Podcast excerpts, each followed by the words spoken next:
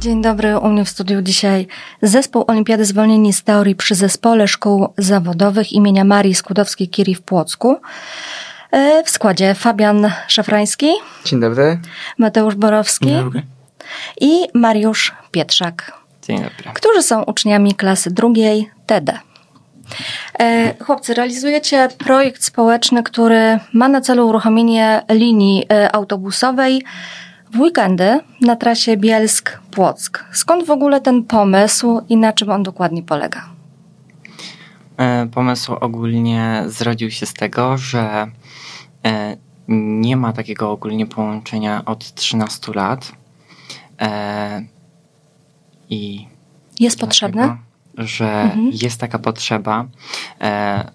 Głównie osoby młodsze oraz E, starsze w wieku emerytalnym e, nie mają możliwości, aby dostać się z, z Bielska do, e, do Płocka, czy też innych okolic, nie mają takiej możliwości, albo po prostu inne opcje są zbyt drogie dla nich. Mhm. A dlaczego właśnie w weekend? Ponieważ w tygodniu od poniedziałku do piątku są realizowane kursy, jest ich mhm. osiem. Są nieregularne, ale wystarczają. E, a w weekend e, ich po prostu nie ma. Mhm. A e, dlaczego istnieje taka potrzeba? Czy w weekendy coś specjalnego dzieje się w Płocku, czy tak po prostu chcecie Płock odwiedzać w te dni? Głównie z tego powodu, że mm, my jako uczniowie czy jako osoby starsze y, nie mają jakby czasu w tygodniu, e, aby spotykać się z osobami, e, ze swoimi znajomymi, bo są różnie ułożone plany. E, zajęcia odbywają też się w różnych godzinach.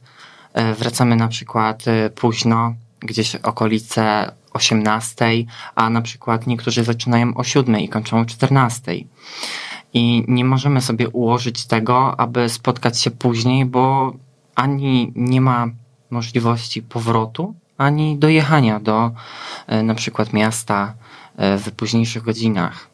Mhm. No muszę przyznać, że ten projekt nie jest łatwy do realizacji, bo wymaga po pierwsze wielu decyzji, opracowania e, linii e, i no, skombinowania pieniędzy. To jest e, chyba takie najtrudniejsze, e, najtrudniejsza przeszkoda. Jaki macie pomysł, e, żeby to w ogóle zrealizować? Może e, któryś z kolegów dopuść do głosu. mamy zbiórkę. Planujemy mhm. zrobić zbiórkę. Już pracuję a poza tym mm, dostaliśmy krówki i chcemy y, w szkole zorganizować taką akcję. Czyli wy sami chcecie finansować te linie autobusowe? E, to jest e, e, głównym celem który musimy zorganizować, no to muszą być jakieś współprace, jakieś e, wsparcia od różnych e, firm, przedsiębiorstw i ogólnie wsparcia, aby robić jakieś wyjazdy czy mm, spotkania z różnymi osobami. Potrzebujemy tych pieniędzy. Mhm. Też napisaliśmy E, listy do e, Urzędu Miasta Płocka, jak i też do gminy Bielsk, e, aby spotkać się i porozmawiać szerzej o naszym projekcie. Mhm. Dostaliście już jakieś odpowiedzi? Z tego, co się dowiedziałem, to jak na razie one są w toku. Miasto ma, na, ma 30 dni na odpowiedź. Mhm, rozumiem. A w jaki sposób, krok po kroku, chcecie doprowadzić do realizacji tego celu? Czy macie to jakoś zaplanowane? E, na etapie, e, na etapie planowania musieliśmy określić, e, do jakiego terminu zrealizujemy dane kroki. No i tak jak krówki udało nam się zrealizować. Dalej będzie promocja w postaci plakatów, ulotek i szerszej y, pracy w mediach. Media już zostały uruchomione, jak na razie są nawet zacne z tego Pozytywnie zainteresowania. Mhm.